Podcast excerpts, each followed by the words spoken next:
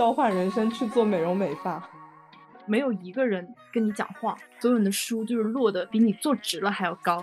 我妈说你不要跟谁玩，我在心里想说你猜我们谁最烂。啊，你回忆这个复读班是不是很美好的？你回忆自己努力的那段时光是不是很振奋的？它会作为一种就是正面的东西来洗脑你。怎么说？叛逆如我，我到现在我还会做梦，梦到我的数学老师骑着电瓶车追杀我。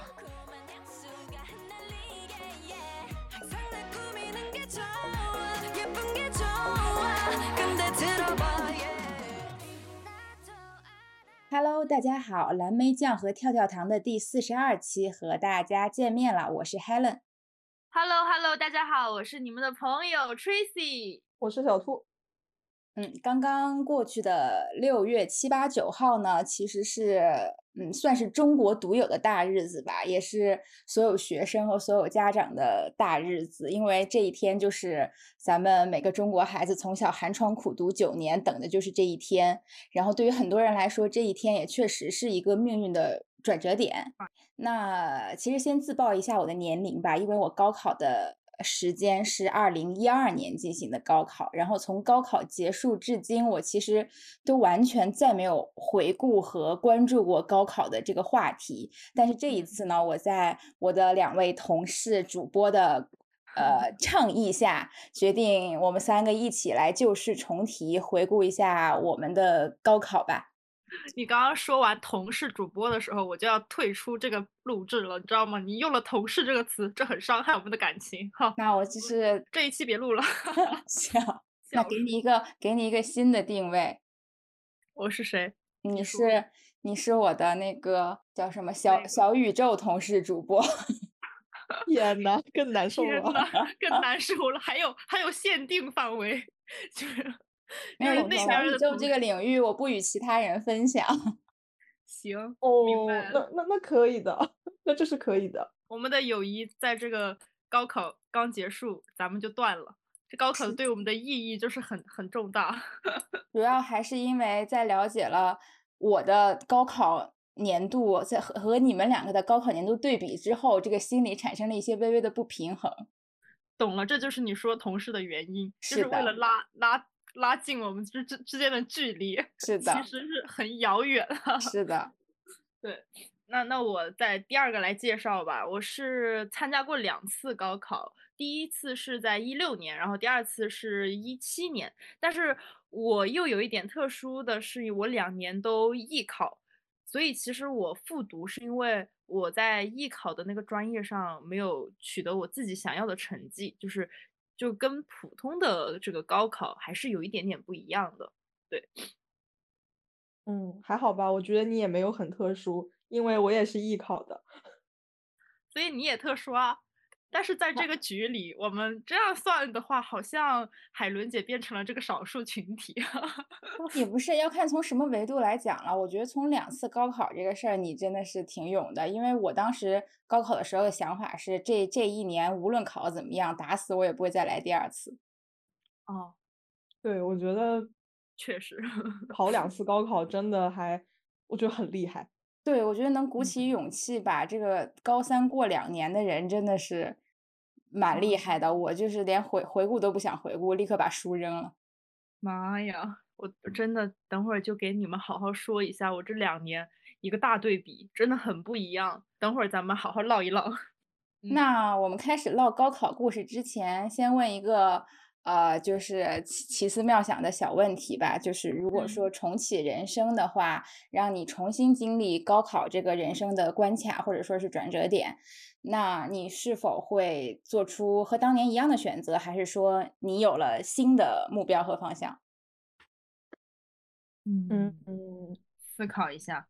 高考就是我目前我是艺考上的大学嘛，嗯，这对我来说应该是一个我没有再好的选择了，这这就是最好的选择。但是如果说让我再往前面退的话，呃，我应该不会读高中，我会直接去学一门手艺，或者是学一门技术。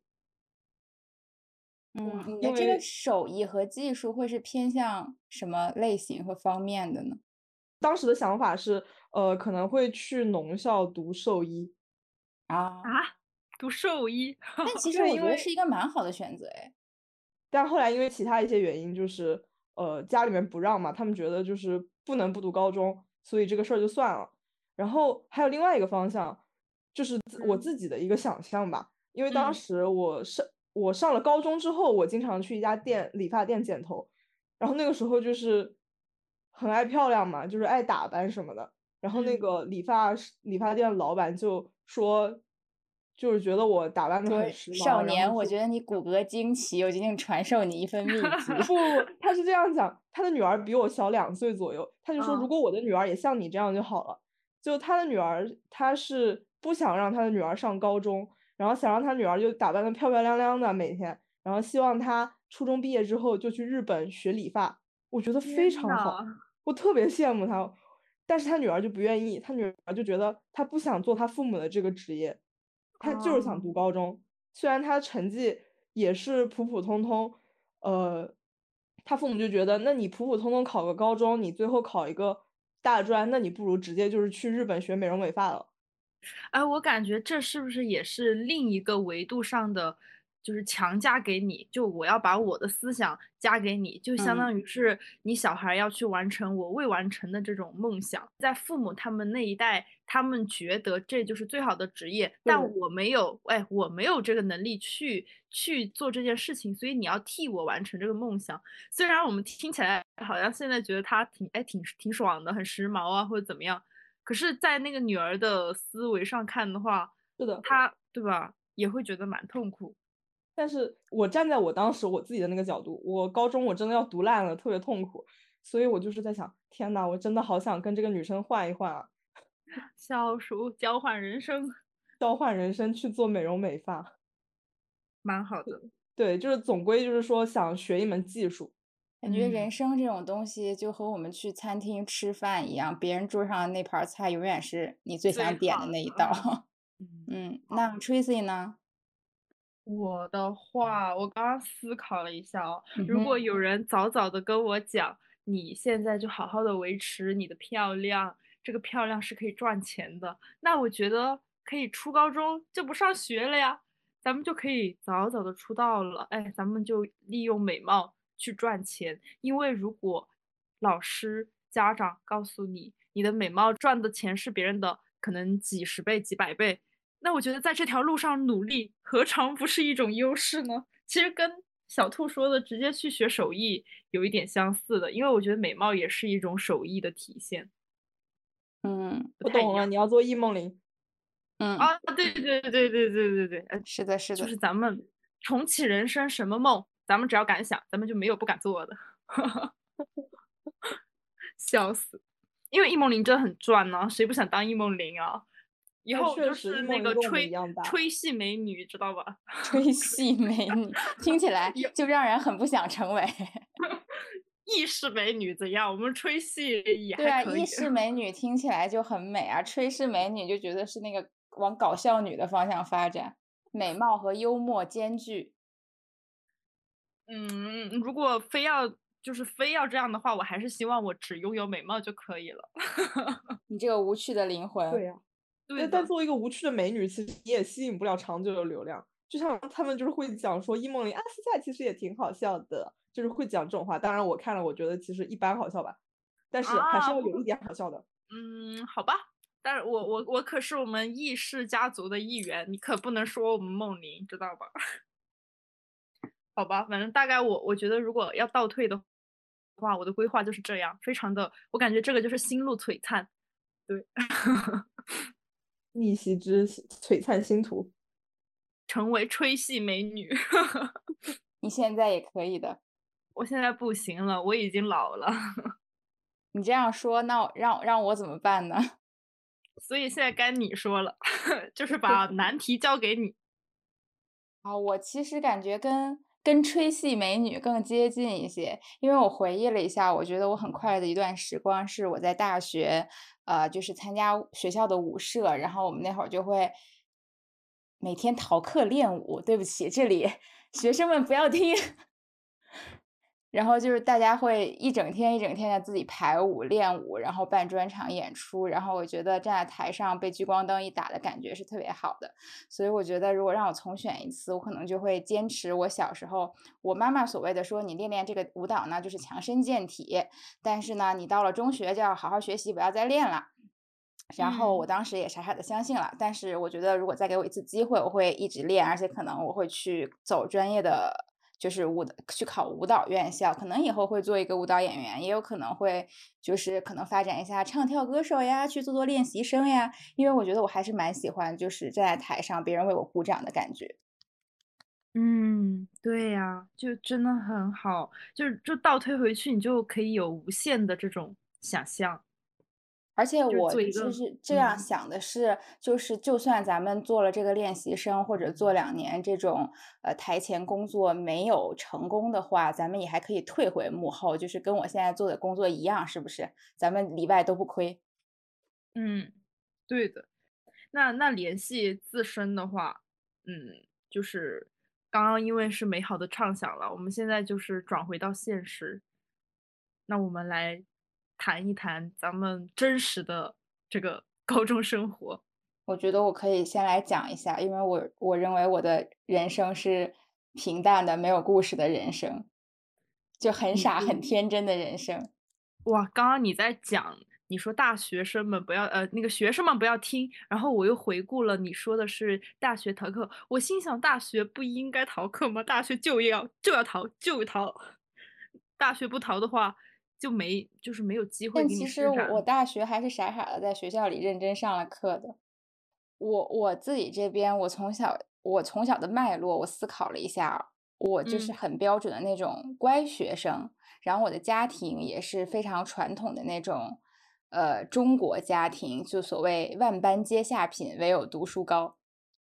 嗯，对，因为。不论是我的父母，还是我比较亲近的那些亲戚，比如说我的阿姨呀、舅舅啊这些，他们的思想都是觉得人只有一条正途，那就是呃一路九年义务教育，然后考个好大学，可能考完大学你也可以上研究生，你也可以读博士，然后如果你不读，那你就是出去找一个朝九晚五，然后稳定的、正正当当的，最好是国企有编制的这种工作，然后。结婚生子，度过你的一生，这个就是咱中国人标准的一生，也是我爸妈心中最美好的一生。哇，好完美！就感觉这个人他的这个人生，好像在那个麻将桌里面，就是全部被排好的。然后包括你的洗牌顺序，然后你抓这个牌，你的每一张碰法全部给你全部写好。我感觉好标准。对，所以我我从小学上来，我其实在我我回到高中那个时代啊，我其实是完全没有想过，比如说像呃小兔刚刚说的，我有两套方案，一套是去学兽医，一套是去学美容美发。我当时完全没有想过这些，我当时想的就是我我全力以赴，我必然要考上一个一本学校。哇，天呐，对我没有觉得，我没有觉得是有第二条路可走的。我也不是说，嗯，就是。咱们确实不不搞任何职业歧视，我觉得所有的职业，包括呃，就是保洁啊什么这些，我觉得都是很必要的、很好的职业。但是那个时候，确实父母就会灌输给你，你不好好读书，你考不上一本，你就去扫大街。对他就会从骨子里会去讲这件事情，然后并且来教育你。当时你不会觉得难受，可是你现在回忆就会觉得天呐，好可怕，真的好可怕。嗯，对，而且我的父母其实甚至我有一点有一点，我觉得都不应不知道该说是优点还是缺点吧，因为他们都不激不激娃，完全不激我，就他们其实对我的要求只是你稳稳当当的上一个一本。可以的一本院校，当然是学校，当然是越好越好。但是我们也不强制要求你一定要上清华北大，一定要考个什么状元榜眼之类的，也没有关系。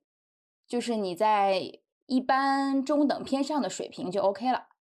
对他们也不逼迫我去学各种东西，也不会说因为我考了多少分就骂我，甚至说其实我爸我妈是从来不盯着我学习的，我所有的学习都是靠自觉。对不起。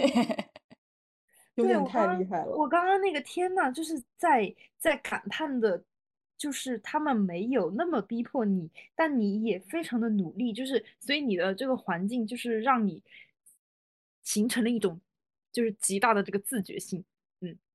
嗯，但我我不是最，我觉得我一直以来对我的判断是我不是最努力的一波，但是我也可以做到中等偏上水平。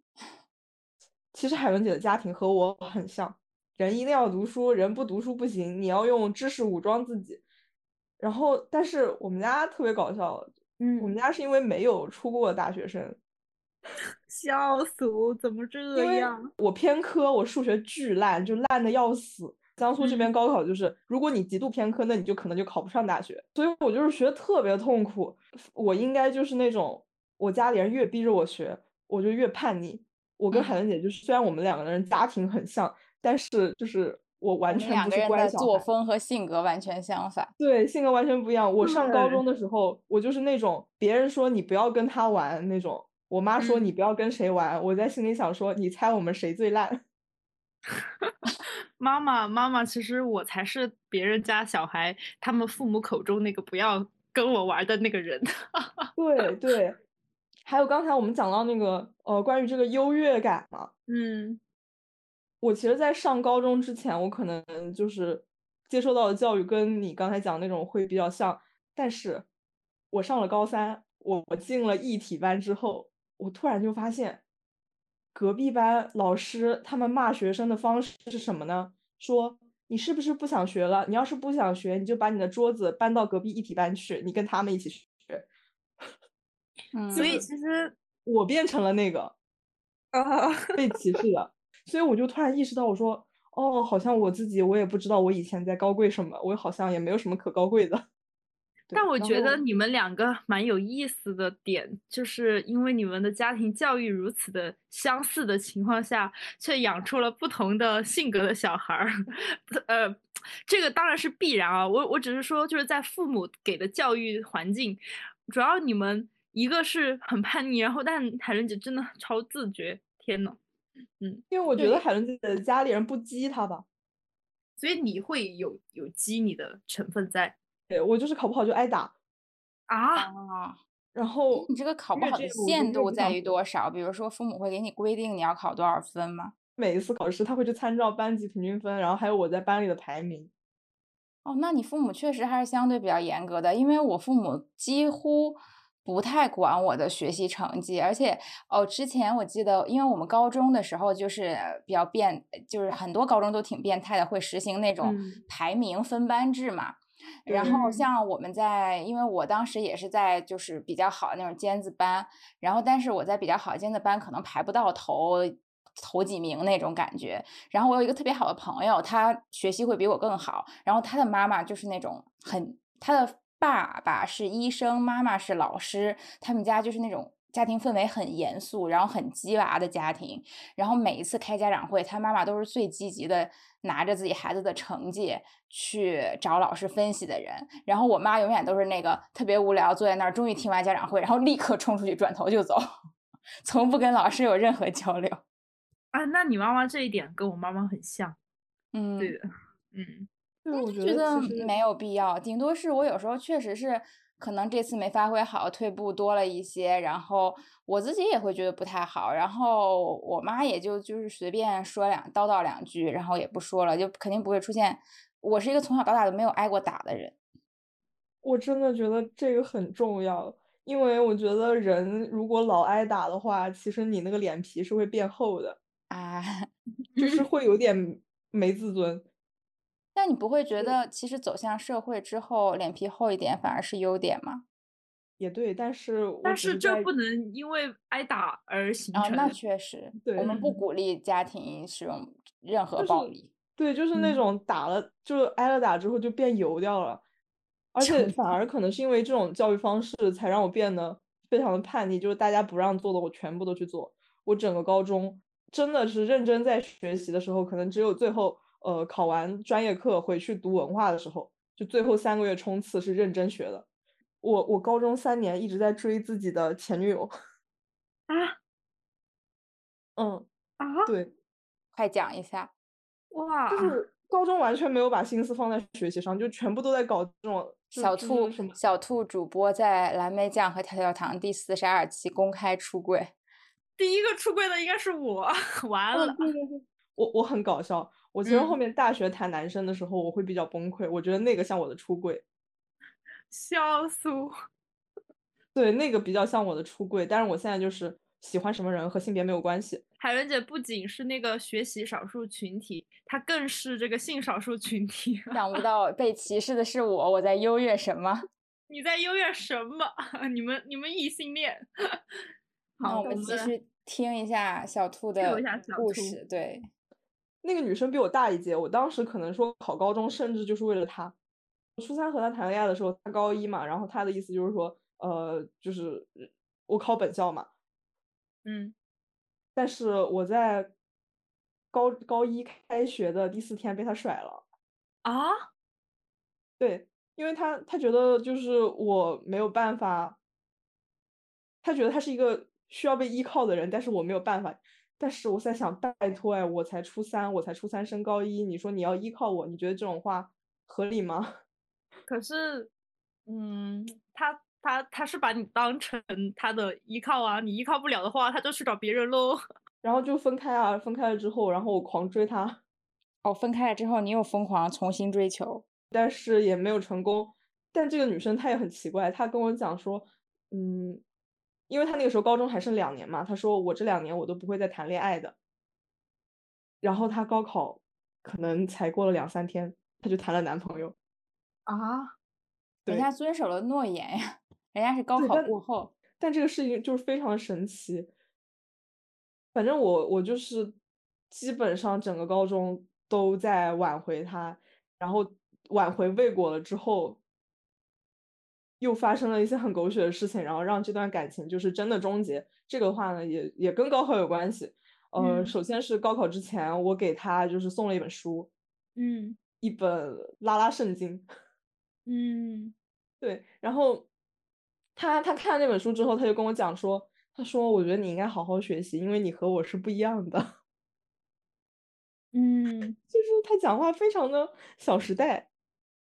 嗯，但我会觉得这个其实有点敷衍或者发好人卡的意味。对，就是发好人卡。但是他讲那个话之后，我就突然想开了，我就说，那就是没有这个意思的意思呗。然后我那三个月就开始哐哐学习，就是在高考之前，对吧？对，高考之前就是我回去念文化课的时候，那个时候他已经上大学了嘛。然后说了这个话，呃，完了之后呢，我就高考完了。然后考的呢，确实也还可以，真的是这个也颇有点疼痛青春的意味了。对，就是很疼痛青春，而且结束了也很疼痛青春。结束了之后，就是我高考之后，他那段时间失恋了，因为他平时都是海别人的那个女海王，是那一次他棋逢对手，他被一个男海王给海了。嗯，于是他就是他非常的不能接受这种落差，然后在酒吧买醉，就连续很多天。于是我放心不下，我就去看他。就那个时候，我对他已经完全没有这种呃感情了吧？我只是说我出于一个我也算跟你是认识的人吧，我们两个人就是这样子一场，我去看看他。结果他当天晚上就带我去喝了酒，在那个酒吧里面，他在酒吧的卫生间碰到了一个男的，然后他就跟那个男的拉拉扯扯。啊，就是对新认识的吗？就是完全那种完全陌生人。然后我当时看了，我就很害怕，因为我觉得我觉得那样很危险，而且当时他已经喝醉了。哦，是的，是的，你是很担心他出事，而且我就是想，我说你出事，你别最后就是找到我头上嘛，有点有点吓人的。我就把他带走了，呃，然后带回了我住的酒店。我说刺激的故事要开始了吗？很期待呢，啊，对不起，呃，是挺刺激的，但不是你想的那种刺激。好，你说，就是他突然就开始玩手机，过了一会儿，他跟我说我要走了，有人要来接我，我就说谁要来接你呢？他说就刚才那个男的。啊？就加上了，就开始发微信了。然后我就不让他走嘛，因为我是。我就很认真的跟他讲，我说你喝多了，你这个样子真的不安全，我真的是在出于他的安全考虑。结果他突然抄起那个酒店房间里的那种玻璃杯，往我头上砸。啊！他这也太小时代了吧？对，就是很就贼疼痛青春啊，往我头上砸。然后他就说说你不要以为我不知道，你来这儿你不就是也想睡我吗？啊！我当时整个人就是我满脑子问号。如果可以有表情包的话，我应该就是，哎，马骝的命也是命啊。老天爷啊，好离谱啊！怎么会？就特别离谱。我觉得你会觉得，就是如果我是你，我会感觉到这三年的青春全部喂狗了，完全。这怎么会喜欢这种人？天呐，怎么这么看我？就是我很我很震撼，因为我以为之前就是那种交流已经够了，但我没有想到他是这个样子想我的。我当时还挺难过的，所以我就我就放他走了，因为我没有办法。他因为我如果再不让他走的话，可能真的要打起来了。对，所以他就我就放他走了。那后面你们还有再产生联系吗？后来的话就是很久之后，他跟我道了歉，但是我们两个人后面也没有再见面，可能就是呃，微博会评论和点赞，然后就没有了。那他现在就是还是在喜欢男生？他后面还是一直在海啊。OK，好吧。我觉得我后来想的话，我觉得不应该把自己的人生就是都赌注都放在一个人身上，其实这样是很不对的。但是其实你话又说回来，如果没有他的话，我可能真的不会去考高中，我也高考那段时间我也静不下心来，就是认真的去复习。哦，他真的有这么大的这么大的影响？对，就很神奇。但是我觉得这种方式其实不太可取。嗯，都是有一点伤痛。我觉得他说的那些话，他做出的行为，会真的会有一点，就是他把自己也当成了疼痛青春的女主角。女主角，因为我觉得不是有一些自恋情节，或者会有一些顾影自怜情节的女生，是不会说出“你来这里不也是为了睡我”这种话吗？是的，而且怎么可以对一个女生说这种话？我觉得很伤害人呢。我觉得有可能是他。呃，他可能跟我谈恋爱的时候，他没有把我当成女生吧。所以这件事情的错误只是在于他仍然是个异性恋。啊，异性恋的错，都是异性恋的错，真是杀了那个异性恋。我现在还沉浸在你的这个 emo 故事中。还好，我觉得不是很 emo，就是现在讲的话就觉得有点好笑，有点离谱。好吧。哦，说到。小兔的恋爱故事，其实我就想到了我高中的，也有一段恋爱经历吧，算是。但是我我觉得很神奇的一点就是，刚才我们有提到说，虽然我们两个的家庭教育都是很传统，然后父母灌输的思想也很传统，但首先小兔从他他就表现出来了那种叛逆和不愿意服从。然后我呢，虽然当时在表面上没有表现出来，但是后来在我自己的。逐渐发现自我的道路中，我很神奇的发现，其实我也不是那种真的相信了他们这套体系，真的从内心服从的人。所以你也做了叛逆的事情，在你对，就是我觉得不能说是叛逆的事情吧，但我回想我的有一些行为，就其实如果说我们对我们这个社会对乖孩子、对呃乖乖的女孩有一种定义的话，我其实是不太符合这个定义的。但是我的行为可能是，就是我跟小兔的区别，可能是我的行为都是暗戳戳进行的，就是我在表面上维持了我的人设。明白，所以你就是悄悄早恋。对，就是高中时候，我和我们班一个男生，就是就是恰好坐同桌坐的很近嘛，然后两个人就聊聊聊，结果就觉得，嗯，就是有点感觉上头。呃，这个上头是指。我认为用现在的流行语言来说，就是这个男生当时提提供给了我一些不错的情绪价值。嗯，然后我们两个就是那种白天在一起，然后中午会一起吃饭啊，一起逛校园啊，一起吃买零食啊，然后一起聊聊聊，晚上回家还要拿着我的小手机，各种那会儿还要发短信时代，发了很多条短信，当时都藏在我那个小破手机里。天呐，这样的时间大概是持续了一年多吧。然后当时这个这个这个男生也有很多哥们弟兄嘛，就大家会开玩笑说，哎呀，就是一开始说你们两个是不是谈恋爱了？但其实。我从来没有公开承认过，然后我没有表过态。这个男生呢，其实他相对来说也比较老实单纯，然后他也不敢说什么，然后就跟他的哥们儿说：“哎，没有了，我们只是普通朋友。”后来普通朋友就变成了我们班的一个热梗，意思是这种嗯暗戳戳的关系。哦，对，就是大家会用这种东西来打趣，但是我当时也没有觉得怎么样，因为我就是不想在明面上表态这个事情。这个其实是我后来回想，觉得这已经是很渣的一个行为之一了。笑死！其实人家很想公开，但是你说，对，嗯，就是不要。但是我装作，哎，我什么都不知道呀。我觉得好纯情呐！你刚刚说就是你们一起吃饭，然后一起走操场。其实，在我很多的想象里面，因为我是一个双鱼座嘛，嗯，我我真的很喜欢这种情节，百看不厌。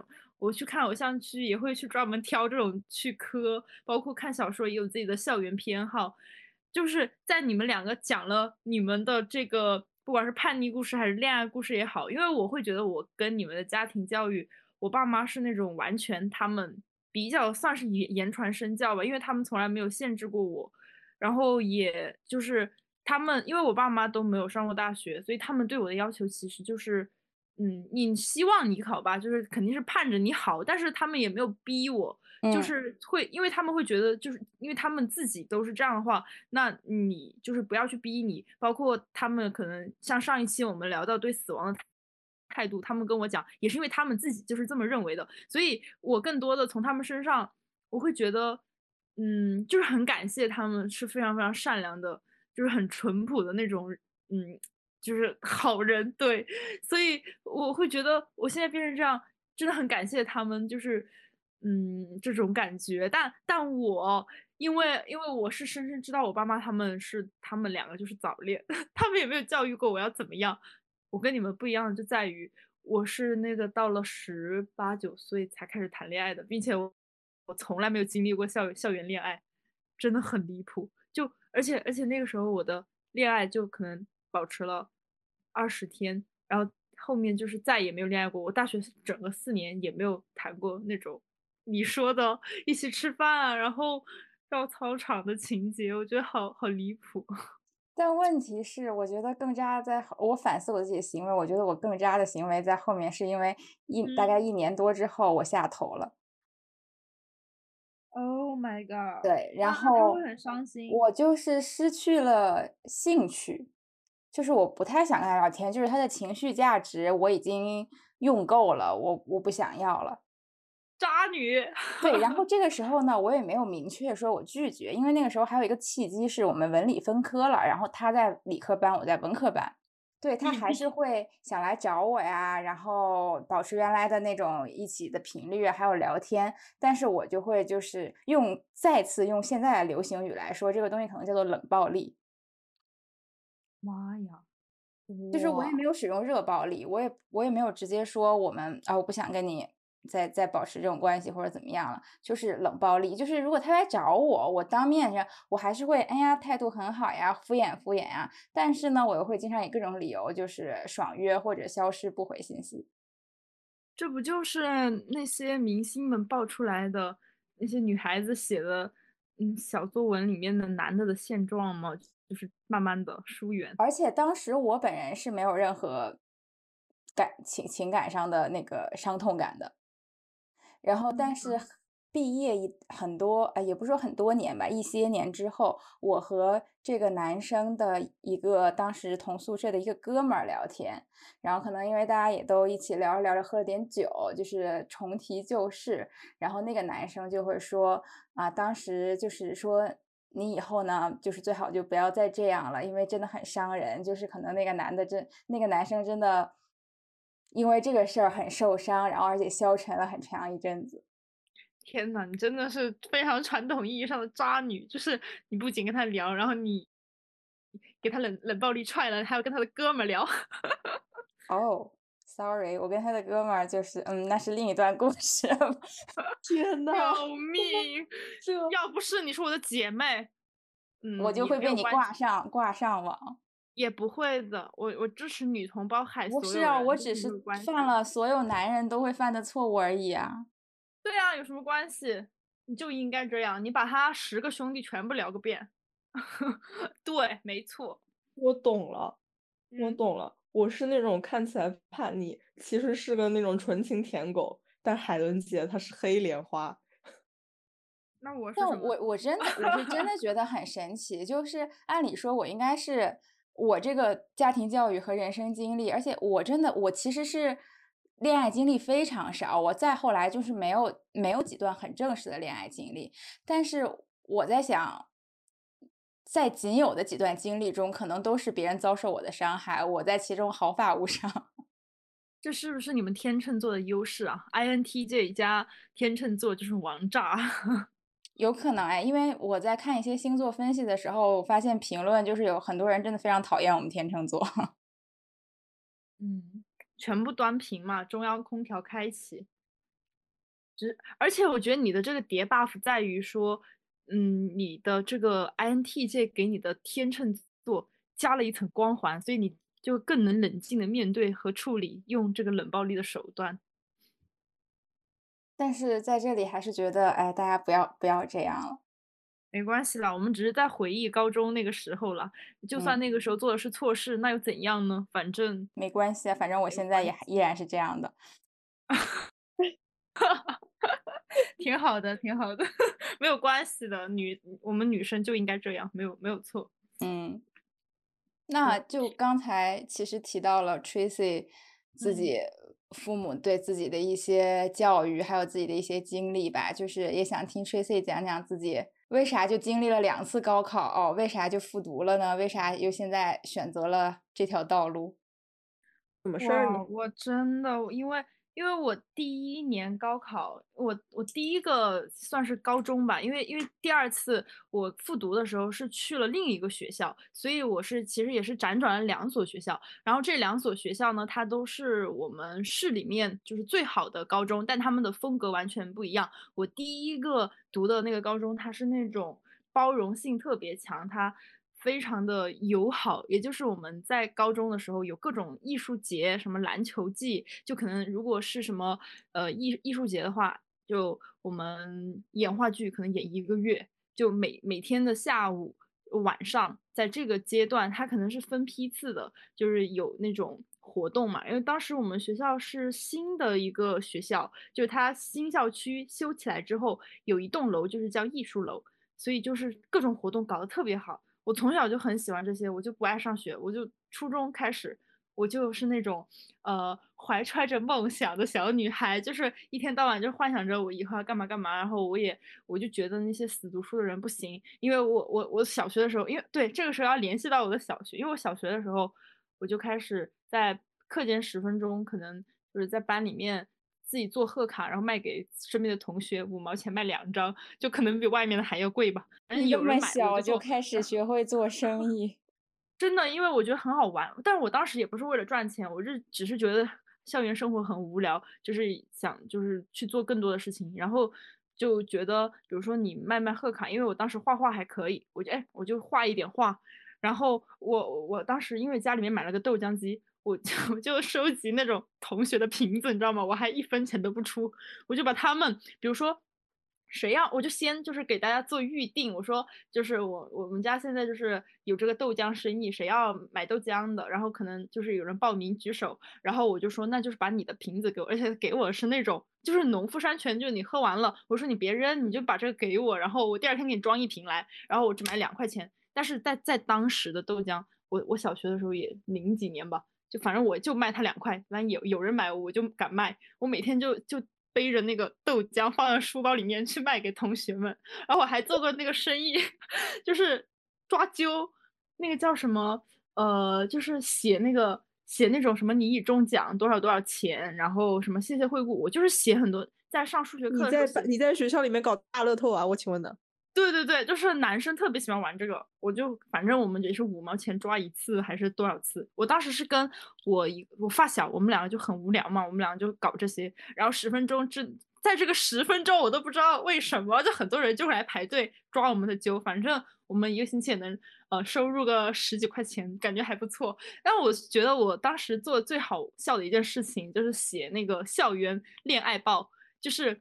嗯，那种叫八卦报，就我写我们班某一某一个女生，然后可能跟某个男生又谈恋爱，然后还会有人悄悄的，就是来塞小纸条跟我说，就你这个星期你要写我跟他，然后就很好笑。我们就经常做这种事情，所以我在初中的时候，我就觉得我肯定不是上学这块料。然后我当时跟海伦姐，其实刚刚你提到那个重提旧事那一点非常像，我特别的。热爱那个舞台嘛，我觉得那束光打到我身上实在是太美好了。我初中的梦想就是我一定要，就是做主持人。对，当然现在咱们这个口齿可能也不是很流利，就不是那种呃字正腔圆，哎，无所谓。但是当时就觉得拿着话筒特别的帅，就我一定要从呃从台上的第一刻走上去，灯打在我的身上，然后直到我最最后落幕也是我。我觉得这个过程就特别的爽。我初中。有这种想法，但我后面的一个改变可能就是在高考，对，终于连过来。就是我二零一六年，因为我当时去就是考第一年，我去考播音主持。其实我那个时候专业还行吧，只是我后面的挫败在于，就我就想考中传，我特别想考，因为你知道，对于学播主的人来说的话，就啊，中传就是金字塔，就你你考上这个，就可能代表你啊人生很往前一步这种。被洗脑吧，可能也算是洗脑啊。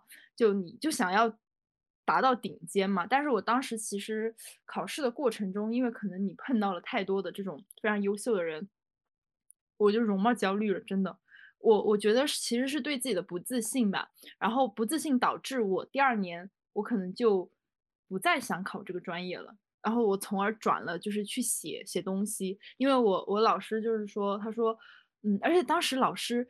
他给我的那个反馈在于说，我真的觉得我自己长不行，所以我不能考播音主持。但我其实我觉得没有思考那个内核在于我，我如果我把我的专业可能再练一下，或者是我的口齿、我的思维，可能是评述这一类，或者是不自信才导致这个考试没考好，而不是说真正归因到你的长相。但我那个时候根本就想不到这些，因为也没有人来告诉我。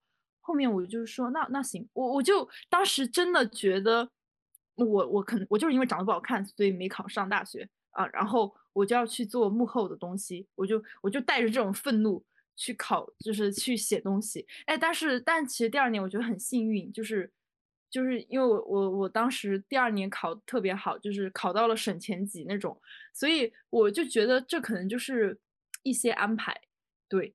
然后我的复读生活其实转会转回来吧，就是我高中前三年就是整个那种，呃，比较自由活泼，因为一直在玩，一直在参加各种活动，然后就没有各种没有压力。但是在我复读的那一年，我我真正的想要去，就是觉得我要考，对对，因为我觉得我当时其实我在。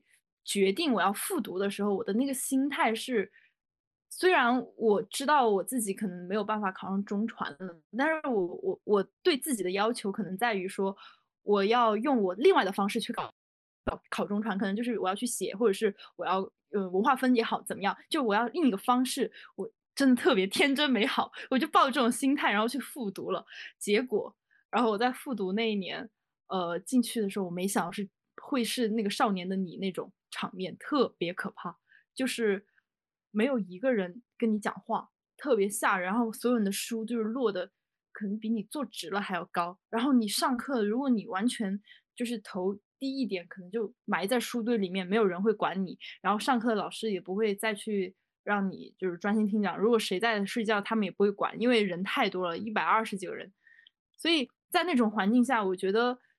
是有点窒息的，然后我又回想到，可能后面因为因为因为我后面学的这个专业嘛，可能是影视相关的，就看了很多电影，然后我就就那个时候才发现，我说啊，好像真正的这个高中生活好像就是这样子的，是因为我前面三年过得太快乐了，对我就会有一种错觉，开始变得很悲伤，整个人就是那种就觉得这个世界得重新认识一下。但是我在这个地方啊，有一个很好笑的事情，就是我高四的时候，呃，那时候遇算是遇到了第一个就是我觉得还挺喜欢的女生吧，但我那个时候还没有对我的这个性别取向有一个非常明明确的判断，我只是觉得她挺可爱的，所以每天都跟她待在一起。但我很清楚的一点。我们俩肯定是比朋友更亲近，我就天天跟他一起，就是六点钟就起起来去那种山坡上面背书，因为我是贵州人嘛，就有很多那种小山坡啥的，我们就去那个山上，就我们每天都会走那条路，然后在那里背。结果背着背着，哦，好了，人家考上中传了，他真的考上了，就真真的很好笑，因为我们会互相鼓励。我说我就很想考中传，因为我前面一年失利了。然后他他其实没有告诉我他想考哪，他就说好，他就说我也就是想考一个好学校，因为可能对于我们贵州人来说，就是中传真的是不错很好的学校嘛。然后他就考上了，我当时觉得啊，怎么这样？这个故事好像那种就是陪别人去面试，结果他面上了，那个原本准备。就是正式去的人没面上，对呀对呀，我就是跟他一起参加快乐女声，就是我是那个精心准备了歌曲的，然后他是陪我的朋友，然后结果他唱到了全国前三强，我真的很生气，好厉害，真的好厉害，真的，反正嗯，就从另一种意义上来讲，也算是嗯，我我就觉得他带着我的遗愿完成了我的梦想，天呐。那现在是做了什么工作？你后来有有没有联系吗？我其实后面跟他们没有太多联系了。嗯，因为因为我觉得对很悲伤，因为因为我们其实会想到对方的时候，我特别是我吧，因为我不知道他是怎么看我的，但我想到他的时候，我会想到我在高中最后那一年体会到的那种生活，非常的窒息。我觉得其实是很。很苦难、很灾难的一年的，就真的很苦。因为你早上六点多你就开始背背书，然后你可能到嗯正常你七点多，然后上早自习，然后你一直刷题，再到你晚自习。而且我们的晚自习可能就是要上到十一点半的，因为那个教室里面没有人走，真的很离谱。我觉得这种苦涩的。高中生活，包括你去做课间操的时候，所有人真的是所有人都拿着一个本子。在看，我会觉得很奇怪，就就是因为我记得我是有几次我就是没带那个纸，我会觉得我好像跟他们不一样，非常的奇怪，我就会开始怀疑我自己是不是做错了什么事情，然后大家看你的眼光会觉得啊这个人好自信啊，他是不是真的要考上了，就那种感觉。但我真的觉得这种就是很典型的这种。哎，中式高考的压抑的氛围，因为可能你的这些，就像你比之所以来的时候还比较开心，是因为。呃，其实你想自己考中传，你想选择重新复读，这个很难得的是，这是你个完全是你个人的行为，而且你爸妈也没有说一个压力给到，说你今年再给我，我再花钱供你读这一年，你一定要给我考上，你也没有这种压力在心头，所以你去的时候，你整个人还是轻松的。但我觉得你同班的这些同学，很可能是要么就是因为有的人可能真的是本来他正常发挥可以上的，但是他就是掉了。然后他本身他这个落差就在这，他心里很沉重。还有一类人，可能就真的是被父母揪着耳朵逼着，你必须今年给我来复读，复读完了考一个什么什么学校，什么什么分数。所以他们高昂不起来，这个也完全可以理解。但我觉得是挺难过的，因为这一年其实对你的性格或者心理其实是有一些一些些伤害的。我相信，其实对他们也有。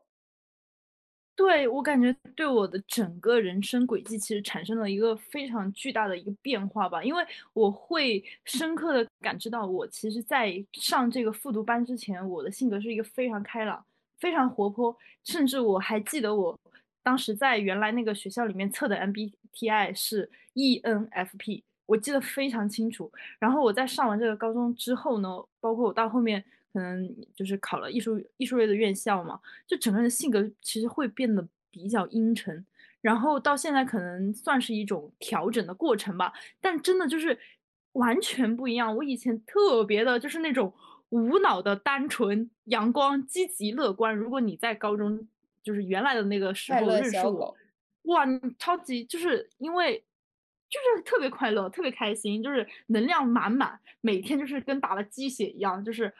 不管是去练专业也好，就是还是去参加活动也好，就非常的正能量。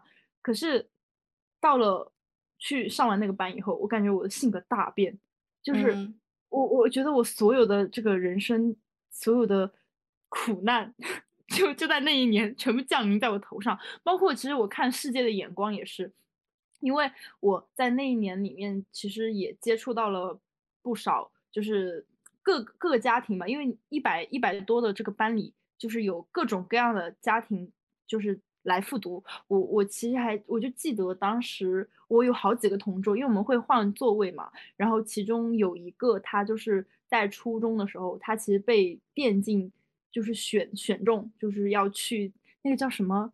青训队，对，那个就是国内很出名，但咱现在想不起来了，就是那个队，因为那个队非常出名，就是他们刚拿了冠军还是怎么样，所以但我现在记不起来不重要。然后他当时他就。他就不是很想学习，他就会下就跟我讲，就闲聊说他今天就是不想上晚自习了。他说他要去打游戏，我当时就很震惊。后面他就跟我讲，就是说他这一段经历，他现在就是还是有点放不下，他想悄悄去打游戏，但他们家就是完全把他控制，就是特别到到他复读这个行为，其实也是他们家里面人摁着他过来。然后他就说，他说我完全知道我完全考不好啊，而且你知道。在一个班里面一百二十多号人，他排到了可能就是将近一百的这个位置。他说：“你看这个位置能考什么大学？”就我会觉得其实哇，他的这个眼界已经开阔到了，他已经知道自己的未来就是在高考不适合，但是他在这个里面他非常痛苦，然后他想去打游戏，他打的特别好，我就觉得天呐，我我我就觉得对，非常的难过，所以。对我当时的一个可能原来那种积极乐观的这种心态吧，就开始了一个从他这里开始了一个变化。然后我第二个同桌，他是就是家里面他们家是做那个烧烤生意的，然后他就说他毕业了之后他就要去卖烧烤，然后他就跟我讲他的手艺就是还蛮好的，怎么怎么着。然后他说他炒蛋炒饭什么，哇！我当时这这对于一个第一年在考就是就是我，因为我当时就觉得我要站上舞台，我就觉得很。不可思议，因为我会认为大家都是为了梦想才会来复读的，但不是。他就说是因为他第一年他爸妈就是讲，他说你不能就是不努力，你就去卖烧烤。但是你现在就是再去努力一年，如果真的不行，你就来，你就就是跟我们一起。我当时觉得啊，怎么这样？然后他也是学的非常痛苦，他每天就在那个纸上鬼画符，我我就觉得很离谱，因为我在听了他们的故事之后，因为。一百多号人嘛，就可能你也不是说每个都听完，但你多多少少了解了很多家庭背后的故事，然后他们来上复读班的原因都不是，就可能一大半都不是说我真的要去来上一个学校，我我我就觉得好可怕，对，对我听完你讲的这些，我我觉得让我最有感触的两个点是，第一，你那个打电竞的同学，因为。我会觉得这个事这个事情在在我们周围发生太典型了，就是我不知道他的父母到现在会不会有一丝丝后悔，还是说父母永远不会认错，觉得自己有错，因为他们直接压制了一个非常有天赋的孩子，这个孩子甚至可能放到现在是为国争光，出去打电竞比赛。第二个，我觉得是，嗯，就是你刚才说，嗯。嗯，其实他们各种各样有的去去去淄博，就是去去什么淄博呀，去那个烧烤、蛋炒饭。然后我就想到，你看，其实现在淄博烧烤这种也非常火，就是它就是三百六十五行，行行出状元的。但是我们被迫都被挤压在了这个高考这一条道路上，就是其实。你想像我这种可能确实没有什么其他特长，我就是要老老实实走高考的人，然后我被迫和这么多人一起挤这个赛道，我也很难受。然后作为一些他本来就有别的天赋，他其实不该来挤这条赛道的人，他也很难受，就是大家谁都不不舒服。但我觉得现在很可怕的是，往往这种痛苦的经历，就是而且你们可能班上还是有一批，哎，第二年考成功了或者考好了，然后他就会作为一种。啊，你回忆这个复读班是不是很美好的？你回忆自己努力的那段时光是不是很振奋的？它会作为一种就是正面的东西来洗脑你，但其实我觉得不是的，因为像我之前有一个大学同学，他是从河南那个衡水中学出来的，然后因为河南也是高考大省嘛，而且他们那个衡水河北河北啊，对河北。呃，不好意思说错了，就河北，然后高考大省，他那个衡水一中还是二中这些学校就很有名，就好像网上都知道。对，就是实行那种军事化管理，特别严格。然后我那个朋友就是说，虽然他确实成功的考了出来，而且考了也还不错，但是他回忆那段时间，他现在都会有那个 PTSD，而且他觉得有很多现在他现在被遗留的那种强迫症，都是那个时候被被逼迫出来的。对，我觉得是两种，就是也不能说全部吧，但是从这种模式出来的学生，他会他要么就是。呃，完全不学习，完全就是疯狂的去玩，要么就是那种他没有办法从那个模式里面摆脱出来，他就是做任何事情，他就是逼自己去学，因为如果不学的话，他就会崩溃。我之前有看到评论是这样的，我不知道该怎么讲，就是衡水中学这种模式存在即合理吧，它肯定是有它存在的意义在的，但是我觉得你不能磨灭它对人的一个伤害，嗯。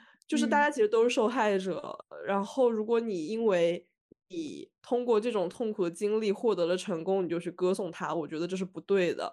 我上的其实也是公立学校，但是我们那学校就是，我是苏北的，嗯，就是苏北是什么概念呢？就是虽然我们都是江苏人，江苏人考江苏卷，呃，然后但是因为苏北的学生就是成绩没有西南那边的好，嗯，对，所以。我们这边大部分的学校，哪怕是公立学校，都是那种学的比较辛苦的，然后也会去借鉴衡水中学的那个模式。我还记得我们就是有固定的跑操，然后还有就是学那个英语那个练字、练衡水体。天呐，对呀，对呀，那个时候在我们那。几届吧，都是以这个衡水为标杆的，就是他们都会，老师都说他们衡水在干嘛干嘛干嘛，人家衡水都已经刷过好多好多遍了，你们在干嘛？就会这样讲啊？对，就是这样讲。而且就是我们还有一个大学同学，他是他就是那种模式的学校出来的，他就跟我讲说，他这辈子他高考考完之后，他就再也不想踏回那个学校。他们学校当时还有校警。会巡逻去到那个操场上面去抓那些谈恋爱的学生，他们是抓了是真的直接退学的。还有就还有别的一些，就什么他们洗澡一天可能只洗澡只来得及洗十五分钟，然后他的头发特别长，学校里面没有吹风机，他就自己发明了一个干发的方式，就是在宿舍里面疯狂的甩头，把自己的头发甩干。天呐，他不会头晕吗？好难受啊！就就我听这些事情，我都觉得非常的离奇，就是。就这这种模式下面，真的就是出来了很多让人不可理喻的行为，但是它确实又真实存在，就是就是很离奇，但是真实的发生。包括其实我们今天讲的这些，可能都只是冰山一角，就是真实的生活会更更加的可怕，真的会这样。而且就那个怎么说，叛逆如我，我到现在我还会做梦，梦到我的数学老师骑着电瓶车追杀我。天呐，对，真的很崩溃。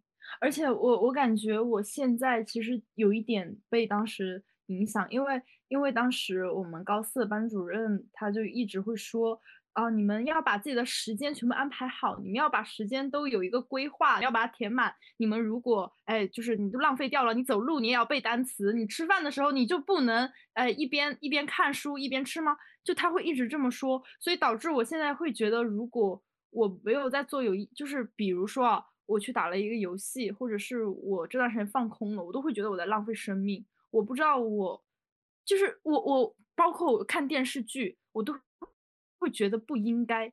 嗯，就是是真的，我我负罪感，对我特别负罪。可是我又在想，可是人生到底是为了什么呢？就工作它就是有意义的吗？难道？因为我我时常会想说那。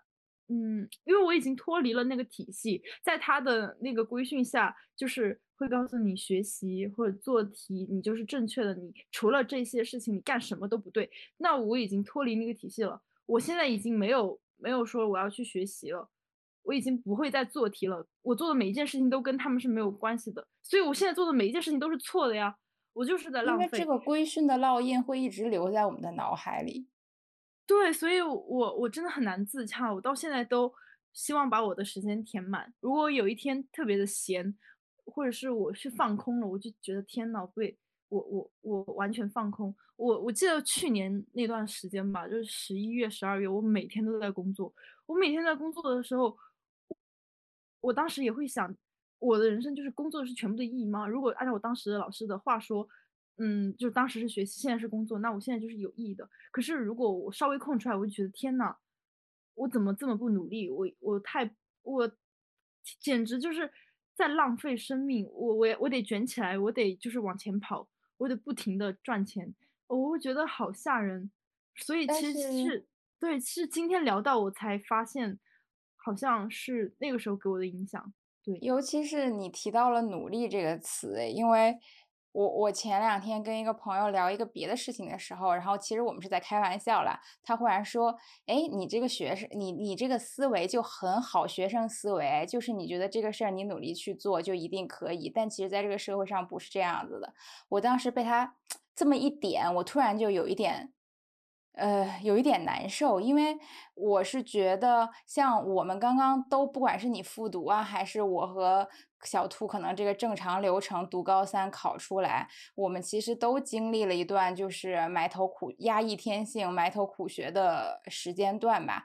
但其实我们出来之后，从我们到大学，乃至我们走上社会，有一个会让我，嗯，觉得难以自洽或者很难受的点在于。你会发现，这个社会跟你在学校里让你培养的这些特性完全是不一样的，是用不到的。对，完全脱节。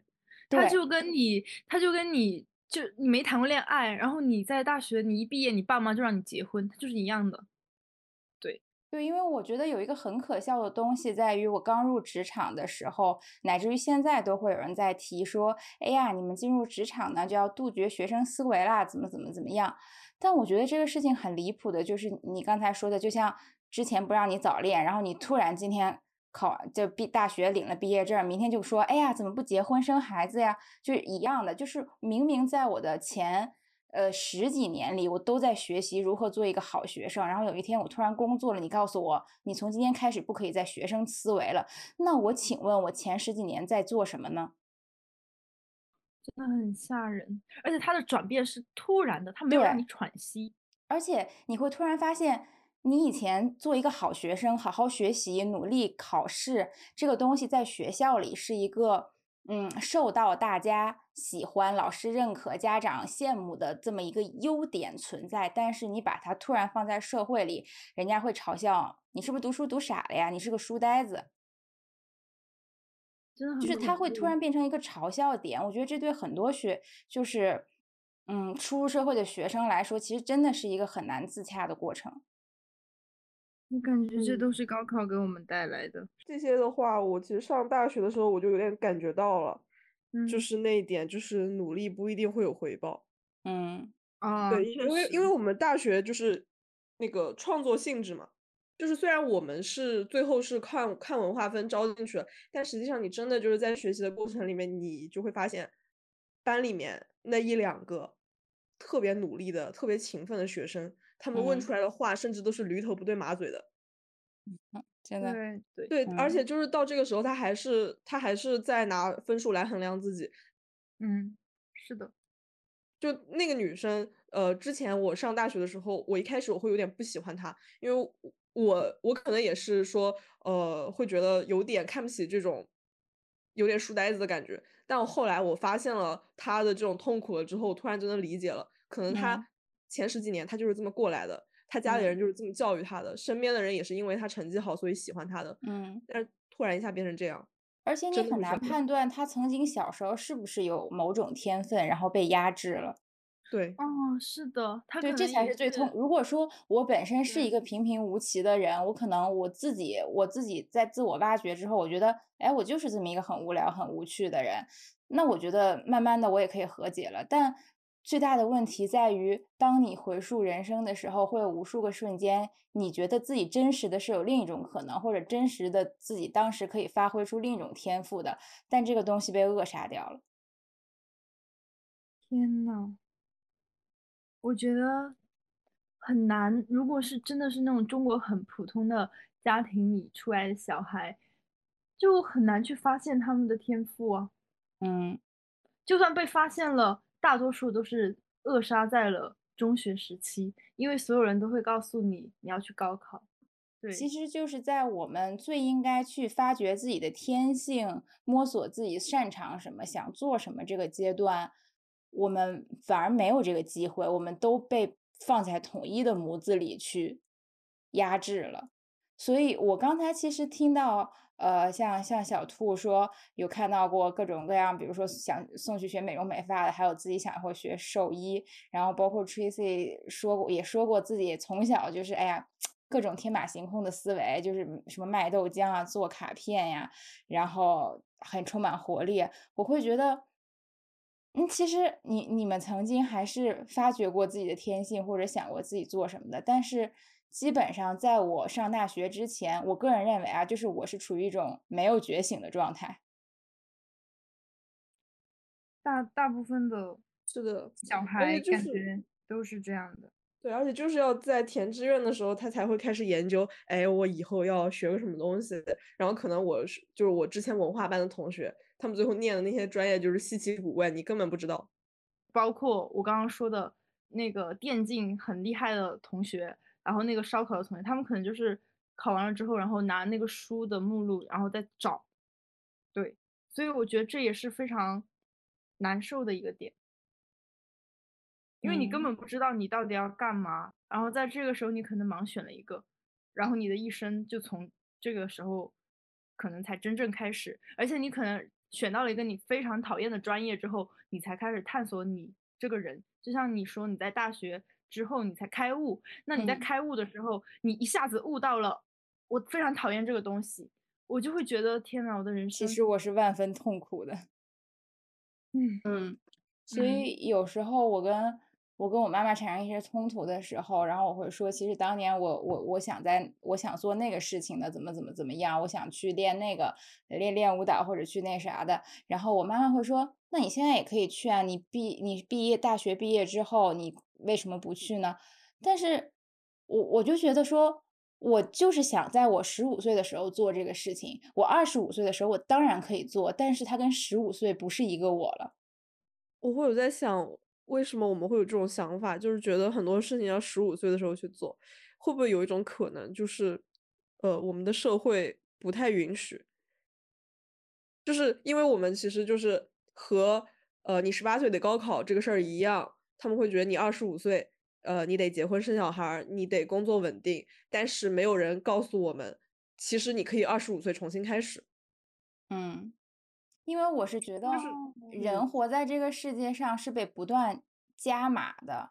因为你小时候就之所以我我刚才说我们我们不想歌颂高考是多么纯多么美好，就是歌颂苦难，但是我仍然会觉得，如果你让我回到学生时代，我是愿意的。为什么呢？因为那那个时候我们大概唯一的苦难就是我们被迫学习。但是，当你进入社会之后，你会发现还有千千万万种苦难。比如说，我们身为女性，我们要被逼婚，我们要有生育问题，然后我们也要面对男女这个同工不同酬，然后我们的职业天花板。然后，但是同时，我又必须要养家糊口，我已经不可能吃我爸妈的、穿我爸妈的了。嗯，对。然后就是你面对的这种压制，其实是一重接一重、一重接一重的。他并没有传说中家长跟你说的，等你上了大学你就解放了，并不是的。上完大学之后步入社会才是真正的枷锁的开始。是的，所以我就是觉得，就是为什么我们会现在这样子，会懊悔我们以前为什么没有去做某一件事，而且寄希望于十几岁的时候重新开始，就跟整个社会环境真的有很大的关系。因为当时我在英国念书的时候，我的室友他的同学。真的就是那种外国同学，基本上都是那种三四十岁的，嗯嗯，就他们就是可以三四十岁，然后回去念一个大学，然后或者去做别的事情，就他们的重新开始，我们看起来就是特别的轻易，但我们好像就是做不到，因为我感觉甚至连那个什么 gap year 都没有无稽之谈，就是在我们的社会体系下，如果你在三三四十岁，你还回去上学。你他们就会判定你没有立足，你不行。嗯，包括刚刚像海润姐也提到，因为我们还要面临的，可能女性你还要面临你的子宫，可能都不是你自己可以决定的这件事情，就很离谱。然后会在你二十五岁的时候要求你，可能貌美如花，可能要求你三十岁，你就是已经一个事业有成，然后家庭幸福美满，一个就是超有能力的人，你你你必须成为这种人。如果你还没有成为这种人，你就不行啊。那那你可能，然后你还要去读书，天呐，你就是荒谬。而且，可能我们三个已经相对幸运了，我们还有机会走出来，可能就是念书，还有机会可能去上研究生，还有机会出国。可是还有很多人，他们可能没有选择的余地，他们可能就停止在了讨厌的那个专业，并且在那个专业的上面，他们还要去工作。可能有些人还就停留在。原来的那个初始的痛苦值里面，然后用这种再倒回到自己被父母安排的人生里，我觉得很可怕。嗯，但我觉得我们把把能量拉回来一点，就是确实不论我们十五、二十五，还是三十五、四十五、八十五，就是大胆一点，还是可以去做自己想做的事儿嗯。对，比如我现在马上要去看看怎么学算命，因为实在没事干。还以为你要说你今年突然去海南做义工的事儿，然后 然后又讲断 腿，然后又循环到上上上期。对，就是没有听没有听上上期的朋友可以去听一下，就是很无聊。如果你们想浪浪费你们的时间，就是想就是去做一下那个叛逆的事儿，就跟那个当时咱们那个老师说的，哎，你不是去学习，你就是不干正事，你不干正事就可以去听我们的上上期。对，所以准确的来说，我们今天其实只是一期高考的唱，呃，就是高考的回忆和杂谈，以及乱七八糟的发散。对，嗯，就是虽然但是吧。嗯，我我我自己觉得啊，普世价值观下的高考，它确实，它可能算是相对公平的，就对。然后就是人生，它不是因为高考就停止了，其实最后落脚点应该在这里。我们不管我们多少岁，我们都还是可以再去重新开始的，它不是一个起点。嗯，对。那我们今天就聊到这里，今天又是超长的一期。嗯，对，反正希望大家就是，如果你都听到这里了，那你就祝你好运。我在讲什么？祝你永远能做自己想做的事。嗯，祝你开心快乐。嗯嗯，对，好吧，那我们今天就录到这里了，嗯，下期再见。拜拜拜拜。